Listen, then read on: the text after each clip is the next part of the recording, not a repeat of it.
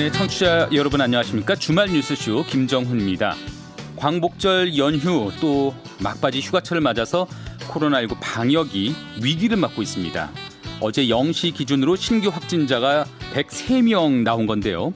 이 중 85명이 지역 감염으로 확인돼서 지금 비상이 걸린 상태죠. 해외 근로자가 일시적으로 귀국한 예를 제외하면 3월 말 이후 최대 규모라고 하네요. 신속하게 확산세를 저지하지 못할 경우에는 우리가 감수해야 할 불편과 피해 갈수록 커진다는 사실 명심했으면 좋겠습니다. 네, 토요일 아침 뉴스 총정리 김정훈의 주말 뉴스쇼. 1부는 한 주간 주요 뉴스 정리해보는 주간 브리핑 그리고 온라인 커뮤니티에서 화제가 됐던 뉴스들 살펴보는 랜선 뉴스 준비되어 있고요. 2부 모아모아 팩트체크 시간에는 이번 홍수 피해를 둘러싼 여러 가지 논란들 점검해 보겠습니다. 아, 3부에서는 한 주간 주요 국제 뉴스 살펴보고요. 이어서 김현정의 뉴스쇼 화제의 인터뷰들도 다시 들어보겠습니다. 잠시 후에 뵙죠. 네, 한 주간 주요 뉴스를 정리해보는 주간 브리핑 오늘도 프레시안 이명선 기자와 함께합니다. 안녕하세요. 안녕하세요. 네, 아유 다시 코로나 또 확산세 경고등이 켜졌어요. 특별히 네. 수도권 일촉즉발 상황이라고 하고요. 네, 권준욱 중대본 부본부장의 말인데요. 최근 수도권 집단 감염이 동시다발적으로 터져나오고 있는 데다가 이 무증상과 경상의 조용한 전파가 N차 감염으로까지 번지면서 방역 당국의 우려가 커지고 있습니다. 네. 이에 정세균 총리는 수도권을 대상으로 사회적 거리두기 2단계를 검토하고 있다고 밝혔는데요. 특히 오늘을 시작으로 월요일 임시 공휴일까지 이어지는 이 3일간의 연휴에 한시도 긴장의 끈을 놓아서는 안 된다고 당부했습니다. 네, 연휴에 긴장의 끈을 놓지 않기는 사실 이게 쉽지 않은 문제인데 네. 예, 아무튼 지금 뭐 며칠 전부터 슬금슬금 불안해지긴 했는데 일일 확진자 수가 결국은 세 자릿수를 넘어섰습니다. 네, 8월 14일 0시 기준으로 신규 확진자가 103명으로 조사됐습니다. 네. 지역 감염은 85명이고요. 해외 유입은 18명에 달합니다. 이 지역 감염이 주축이 돼서 일일 신규 확진자 수가 세 자릿수까지 증가한 건 4월 초 이후 약 넉 달 만의 일입니다. 네. 무엇보다도 교회, 학교, 상가 등 일상 곳곳에서 확진자가 늘고 있는데요. 서울 성북구 사랑제일교회는 현재 폐쇄된 채 관련 인원 1,900여 명을 대상으로 검사가 진행 중입니다. 네. 방대본에 따르면 최근 2주간 교회에서만 서울에서는 46명, 경기도에서는 147명의 확진자가 발생했습니다. 지금 이 학기를 어떻게 보내야 되나 이게 지금 고민 중인데 학교에서의 감염도 계속 발생하고 있죠. 그렇습니다. 서울 압구정 또 경기 용인 부산의 고등학교에서 또 울산의 중학교에서도 확진자가 발생했는데요. 부산 기계공고의 경우 감염 학생의 밀접 접촉자인 부모에게로 N차 감염이 일어났습니다. 이에 교육부는 다음 주 시도 교육감들과 함께 2학기 등교 방식을 다시 논의하기로 했습니다. 네. 또 남대문 시장, 동 대문 패션타운, 통일상가 등 중심 상권에서도 롯데리아와 스타벅스 등 대중식당에서도 두 자릿수 확진자가 발생해 비상이 걸렸습니다. 최근 해당 상가와 식당을 방문한 분이라면 검사를 꼭 받으시기 바랍니다. 어느 곳도 안전한 곳이 없습니다. 네. 예, 뭐 그런 상황인데 그런 상황 속에서 지금 감염 우려가 큰 대규모 집회가 오늘 서울에서 열린다고 해서 이게 참 걱정이에요. 네, 광복절인 오늘 서울 시내 집회를 예고한 단체는 26곳에 이르고요. 신고한 참가 인원은 22만여 명에 달하는데요. 아, 그 정도예요. 예. 네, 서울시의 집회 금지 행정 명령에도 불구하고 대부분이 집회를 강행한다는 계획입니다. 방역 당국은 지역에서 버스를 타고 올라와 서울에서 모이는 이번 상경 집회가 감염병 전국 확산의 촉매제가 되지 않을까 우려하고 있는데 집회 주최자들과 참가자 피해자들은 마스크를 쓰고 거리두기 등을 준수한다는 입장이지만 서울시와 경찰이 엄정 대처 입장을 밝히고 있는 데다가 집회 해산 시도 그리고 무대 설치 제재 등의 우려로 이 충돌 가능성도 있습니다. 네. 아, 꼭 지금 하셔야 되나 하는 생각도 좀 들어요. 깊이 좀 우려가 되는 상황이라. 뭐 거리두기, 개인 방역 수칙 같은 거는 꼭 지켜야 될 것 같고요. 어, 방역 당국은요. 이태원 클럽, 또 물류센터, 방문 판매업체, 수도권 개척교회발 집단 감염이 발생한 지난 5월과 6월 상황보다 현재 상황을 더 우려하고 있는데요. 지금이 더 위기다. 그렇습니다. 특히 여름 휴가와 광복절 연휴를 감염 규모가 확대될 수 있는 위험 요소라고 지적하면서 가족 이외의 다른 사람을 만나는 행위 자체가 감염 우려가 있는 행동이라고 말했습니다. 이번 주말, 이번 연휴 정말 불안합니다. 예, 정말 무탈했으면 좋겠고요. 비는 그친 건가요? 어, 아니요. 다시 또 집중호우가 예고되어 있습니다. 예. 네, 한강 수위 좀 내려가나 했는데 역시 긴장의 끈을 놓을 수가 없습니다. 수도권을 중심으로 한 중부 지방에 내일까지 집중호우가 예보되어 있습니다. 네. 앞서 정부는 경기 안성, 강원 철원, 충북 충주, 충남 아산, 전남 구례, 경남 하동 등 총 18개 지역을 집중호우에 따른 특별 재난 지역으로 선포했습니다. 네. 특히 당정청은요, 재난 지원금을 25년 만에 두 배 상향에 지급하기로 결정했는데 네. 1995년 시행 기준을 현실화한 것입니다. 이에 따라 침수 피해 지원금 100만 원은 200만 원으로 사망 시에는 1000만 원에서 2000만 원으로 인상됐습니다. 정부는 당장 4차 추경을 편성하기보다는 모든 재원을 최대한 동원해 지원한다는 방침인데요. 이 현재 마련된 예비비는 중앙정부 3조 원 플러스 알파 정도고요. 지방정부의 재난관리기금 또 구호기금 등 2조 4천억 원이 있다고 하고요. 어, 정부가 현재 상황에서 추산한 호우 피해 복구 비용은 약 5천억 원 정도입니다. 네, 우리나라 국간이 어디까지 좀 버틸 수 있을까? 또 싶고요. 이번 주말까지 하면은 비가 이제 50일 넘게 내린 거죠? 네. 이 장마가 아니라 이젠 우기인 것 같아요. 그냥 우기. 어, 가장 오랫동안 비가 왔을 뿐만 아니라 시간당 쏟아부은 양도 정말 어마어마했는데요. 네. 유례가 없는 이 기록적인 집중 호우가 기후 위기 때문이라는 주장이 나오고 있습니다. 예. SNS에는 이 비의 이름은 장마가 아니라 기후위기입니다라는 해시태그까지 등장했습니다. 공감이 갑니다. 예. 정치권에서도 이번 재난이 기후변화에 따른 상황임을 인식하고 해결책이 필요하다는 목소리를 내고 있는데요. 김태년 더불어민주당 원내대표는 이번 수해는 단순한 여름 장마가 아니라 기후위기에 따른 재난이라며 정부 여당은 기후위기에 대응한 재난 대응 매뉴얼을 다시 작성하겠다고 밝혔습니다. 네. 또 김종인 미래통합당 비상대책위원장 역시 기후변화 대책 사전 강구를 위해 기후변화 관련 특별 기구가 설치되어야 한다고 제안했고요. 이 심상정 정의당 대표는 이번 재난에 대한 정치권의 대책은 근시안적인 피해 원상 복구를 넘어서 기후 재난을 대비한 개선 복구에 초점을 맞춰야 한다며 기후 재난 대비를 위한 초당적 결의가 필요하다고 얘기했습니다. 네, 뭐 집중 호우에 대한 대책까지 언급해 주셨는데 자연스럽게 정치권 소식으로 넘어가 보죠. 통합당 지지율 창당일에 처음으로 민주당을 앞섰어요. 36.5%대 33.4%로 이 오차범위 내지만 통합당이 민주당을 3.1%포인트 차로 앞섰습니다. 네. 최근 지지율 추세가 통합당은 상승세, 민주당은 하락세였는데요. 통합당의 지지율은 7월 말 8월 초 반등하더니 8월 2주차에 결국 민주당을 앞서는 결과가 나온 결국 겁니다. 이렇게 됐네요. 해당 여론조사는 리얼미터가 TBS 의뢰로 지난 10일에서 12일 전국 18세 이상 유권자 1,507명을 대상으로 조사한 결과 95% 신뢰 수준의 표본오차 플러스 마이너스 2.5%포인트입니다. 자세한 사항은 중앙선거 여론조사 심의위원회 홈페이지를 참고하시면 됩니다. 네, 이번 결과는 뭐 양당 원내대표 취임 100일 성적표라고도 볼 수 있잖아요. 네. 그러면은 양당, 민주당, 미래통합당 지금 분위기가 크게 엇갈리겠는데요. 어, 김태년 민주당 원내대표는 어제 주호영 통합당 원내대표는 오늘 각각 취임 100일을 맞았습니다. 예. 김태년 원내대표는 일하는 국회를 슬로건으로 176석 거대 여당을 그야말로 거침없이, 거침없이. 이끌었다 예. 이런 당내 평가를 받고 있는데요. 국회 18개 상임위원장을 모두 여당 몫으로 밀어붙인 데 이어서 35조 규모의 3차 추경안, 부동산 관련 법안, 공수처 후속 법안 등 그야말로 속전속결로 처리했습니다. 네네. 네. 뭐 진격의 김태년이다 이렇게 얘기해도 과언이 아닐 것 네. 같습니다. 그럼 뚝심 리더십이라고도 볼 수가 있고 네. 뭐 바꿔 말하면은 너무 독주 아니냐. 그렇습니다. 이렇게도 볼 수가 있을 것 같고요. 어, 반면 이 주호영 원내대표의 경우에는요. 국회 상임위 문제를 놓고 절에 칩거하는 등 유발승의 면모를 보이기도 했지만 음. 과거 강경 모드에서 벗어나 원내 투쟁에 집중하면서 원한 리더십을 보이고 있다라는 평가를 받고 있습니다. 예. 어, 최근에는 이 300명에 달하는 통합당 관계자들과 함께 호남 수해 지역 복구 작업을 돕는 등 현장 행보를 이어가고 있습니다. 과거와는 다른 모습인 것 같아요. 미래통합당이. 네. 어쨌든 미통당 입장에서는 통합당 입장에서는 이 분위기를 어떻게든 이어가겠다. 이런 생각을 하고 있을 것 같은데. 통합당이 지난 13일 발표한 새 정강 정책을 보면요. 과거와는 확실히 다른 움직임이 보입니다. 예. 왼쪽으로 왼쪽으로 이렇게 가는 듯한 모양새인데요. 정강 정책 1호로 기본소득을 명시하며 경제 민주화와 함께 김종인표 정책을 담았습니다. 네네.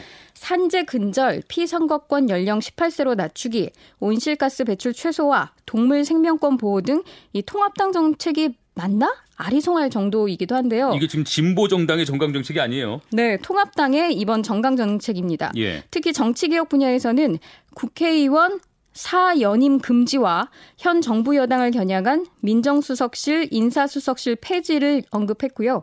권력기관 개혁 분야에서는 권력형 비리의 경우 공소시효 폐지를 또 언론 자유를 지키는 개혁 분야에서는 TV 수신료 폐지 등을 언급했습니다. 문제는 이렇게 정강 정책 안이 나온 거고 이게 실제로 구현될 수 있느냐 이 문제잖아요. 아 그런데 요 굉장히 정책 상당수가 입법상이라서요. 네. 당장 현실화하기는 좀 어려워 보이는데 네. 일단 9월 초에 당명 개정 작업이 마무리되는 대로 비대위와 상임 정국이 또 정국이 의결을 거쳐 새 정강 정책을 확정한다는 계획입니다. 예.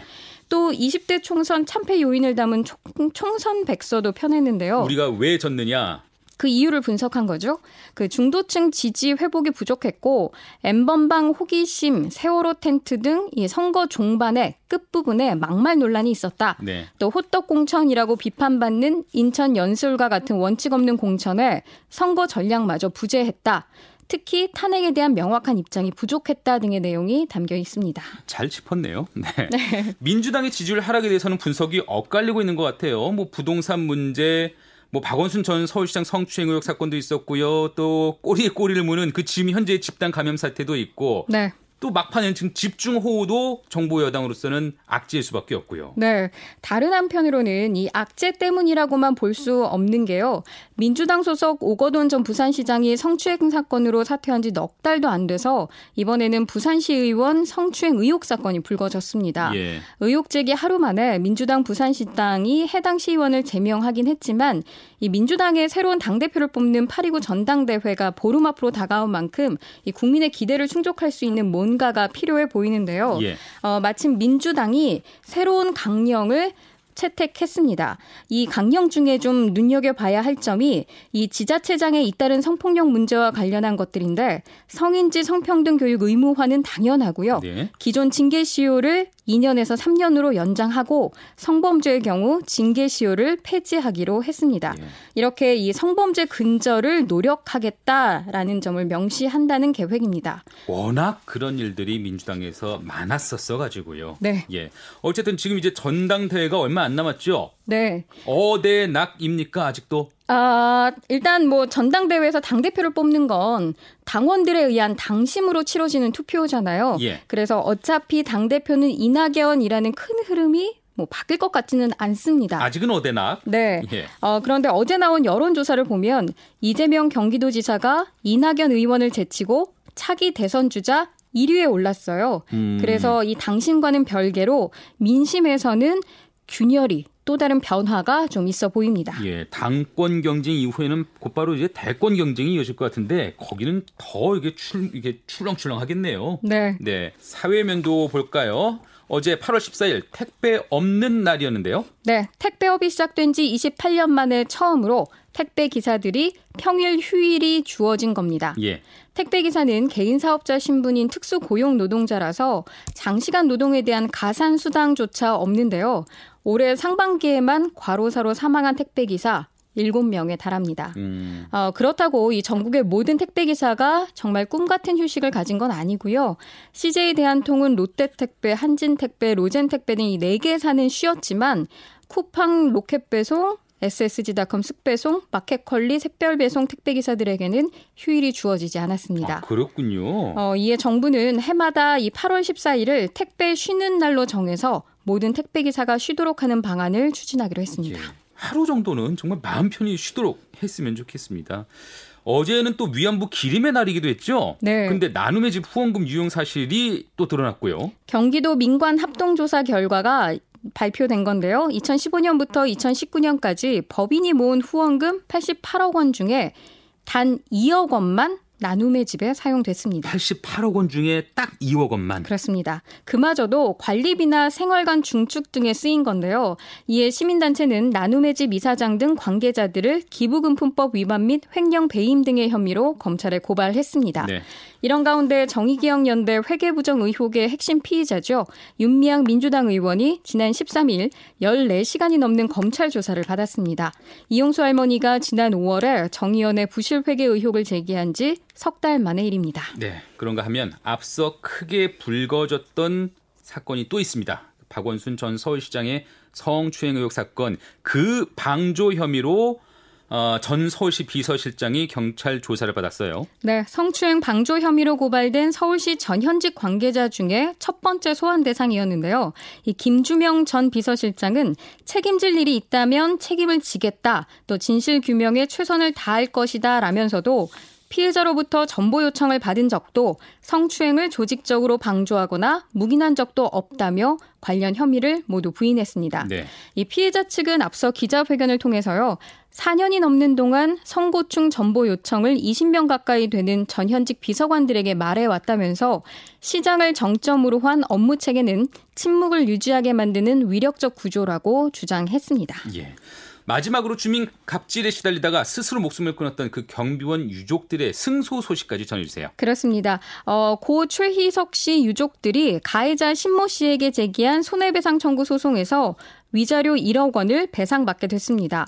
법원이 생전에 폭행당한 최 씨의 치료비와 고통, 그리고 최 씨 사망으로 인한 가족들의 정신적 고통을 배상해야 한다는 이 유족 측의 청구를 모두 받아들인 건데요. 네. 가해자인 심 씨가 재판에 응하지 않으면서 유족이 무변호 승소한 경우입니다. 음. 현재 심 씨는 보복폭행, 보복감금, 무고, 강요미수, 협박 등 7개 혐의로 구속 기소된 상태입니다. 알겠습니다. 오늘 말씀 여기까지 들을까요? 감사합니다. 네, 지금까지 프레시안 이명선 기자와 함께했습니다.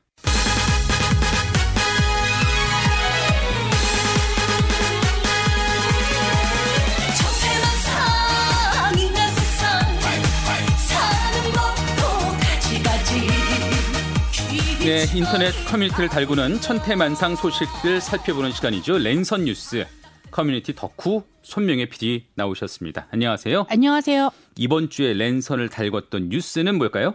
사실 이번 주에 벌어진 일은 아닌데요. 지난주부터 계속 커뮤니티를 뜨겁게 달군 소식이 있었습니다. 네. 바로 의정부 고등학교의 졸업사진이 흑인을 비하했다. 이 논란과 방송인 샘 오취리 씨의 SNS에서 비롯된 논란입니다. 네, 많이들 알고 계시죠? 뭐 워낙 그 의정부 고등학교 뭐 웃긴 재밌는 그 졸업 사진 찍는 거로 유명하고요. 근데 이번에도 유튜브에서 인기가 많은 그 유명한 영상을 패러디를 했는데 그 영상이 어, 네 명이, 네 명의 학생들이 관같이 생긴 물건을 들고 사진을 찍은 게 그게 이제 논란이 된 거예요. 그리고 그 맞습니다. 그 후폭풍까지 이어지고 있는 거고요. 그렇죠. 그 영상이 뭔가를 아예 모르시는 분도 계실 텐데요. 설명 한번 해주시면. 예, 그 의정부고 학생들이 따라한 영상은 가나의 춤추는 상류꾼들입니다. 예. 그러니까 아프리카 가나에서는 사람이 죽으면 더 좋은 세계로 간다고 생각을 해서 장례식을 축제처럼 한다고 해요. 음. 관의 모양도 굉장히 다양한 모양이 많습니다. 뭐 물고기 모양, 스마트폰 모양 이런 게 있고요. 네.